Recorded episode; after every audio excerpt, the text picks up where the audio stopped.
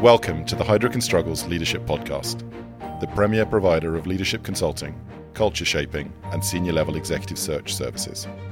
Every day, we're privileged to talk with fascinating people who are shaping the future through their leadership and vision.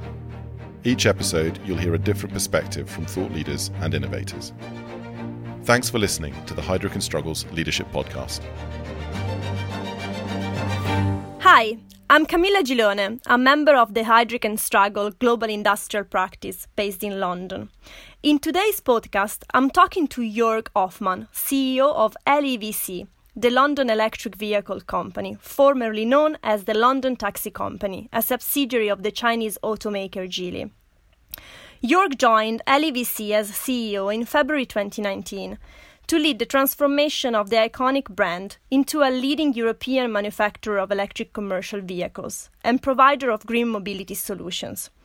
He began his career at General Motors and then spent 17 years at Audi, where he held a number of international executive management positions. Jörg, welcome, and thank you for taking the time to speak with us today. Thanks. Jörg, can you please take us through the transformational journey LEVC went through from a traditional automotive company to a disruptor in the industry? Of course, Camilla. As you know, the London Electric Vehicle Company was formerly known as a London Taxi Company, and we have a more than 100 years of history with our brand. When we saw that disruptive trends are coming up like electrification, autonomous driving, shared economy, we immediately understood with the help of our parent company, Geely, that either we change or we will get changed. And uh, we certainly wanted to remain at the forefront of the development. So we took the challenge up and developed the whole company with a clear focus on electrification. As you know, our industry is changing completely. It's maybe the biggest change of the industry in the last 130 years since the invention of the automobile.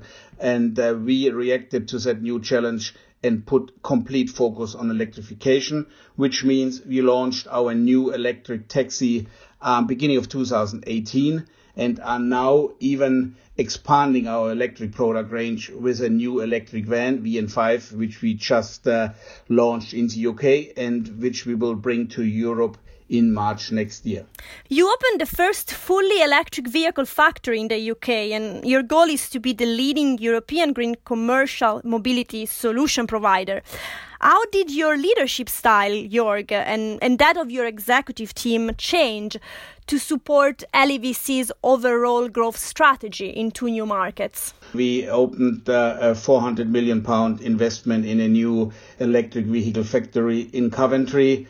We are now even expanding our brand into Europe with the opening of a new export office for the European Union in Frankfurt. So we are growing the base of our business and we are going out of the tech needs for sure. And as you correctly said, this approach toward electrification and be a e-mobility company needs a different approach to people. What we did, what uh, I implemented uh, new company values to react to the new challenge. And our company values at LEVC are now speed, trust, and performance. Uh, and that really means in order to survive in the e-mobility uh, sector, where a lot of companies, even little startups, are popping up every day, you need to be faster or at least same uh, speeds than the others. You need to trust the team and you need to be a high performance team. What my management team and I are already are always focusing on, we are all the people that we hired basically are hands-on, very pragmatic, and are very speed-driven. Yeah, and with that attitude, we picked and selected a good visionary e-mobility team in the meantime. Yeah, you mentioned before you have recently marked an important milestone with the launch of uh, the first zero-emission capable electric van VN5. What impact will this have on the mobility sector? What future developments can this lead to? Well, COVID uh, has an impact, but uh, there is one segment that is growing uh, despite COVID. This is the e-commercial van segment. Um, you know, because due to COVID, more and more people are doing online shopping and e-commerce is growing dramatically. And this will certainly even maintain after COVID has, has disappeared. So the e-commercial vehicle, e-van business is growing. And there's a segment that is uh, about 600,000 cars per year in Europe. So it's a small in mid-size van segment. And our electric van is exactly targeted in that 600,000 cars segment. The beauty, Camilla, is that at the moment that whole segment consists of diesel vans. And of course, we are living in time of uh, sustainability, in times where zero emission zones increase and increase, where people think much more green than before and sustainability. And what we are doing now with our electric van, we are entering that growing market segment with a new electric van, which means we are opening up the electric van segment, which uh, we believe will have huge potential to grow. And in 2019, LEVC, I remember, celebrated a record sales here, delivering 2,500 sales uh, of the electric TX model. So, how have the business and the industry been affected by the COVID 19 crisis in 2020? What have you, as the CEO, done to maintain engagement and morale uh, through this period? I mean, the impact of COVID on the TX taxi business is certainly significant. I mean, you know, the overall automotive market is down uh, by something between 50 and 60 percent. We had a similar negative effect on our taxi business in the UK. That's quite clear. What helps us dramatically is that we are expanding our business across Europe. So we are compensating a lot of losses in the United Kingdom now with sales into Germany, into France and other European countries.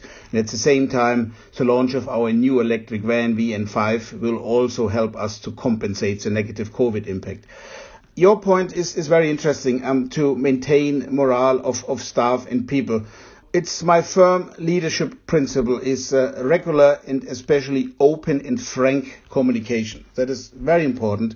And I do that in normal days as well. But even now, since COVID, we can't have uh, so many face-to-face meetings. But what I do, I send a, a CEO message to all my staff every week, giving them an update, giving them frank messages about the challenges, but also the good news, the strategic things that we are working on to keep everyone perfectly closely involved. And a key is, Camilla, we are talking a lot about uh, these days about home office and working from home. I mean, this is nice, and we also do it at LEVC. However, I mean, we encourage people wherever possible to show up physically at least one or two days a week in the office.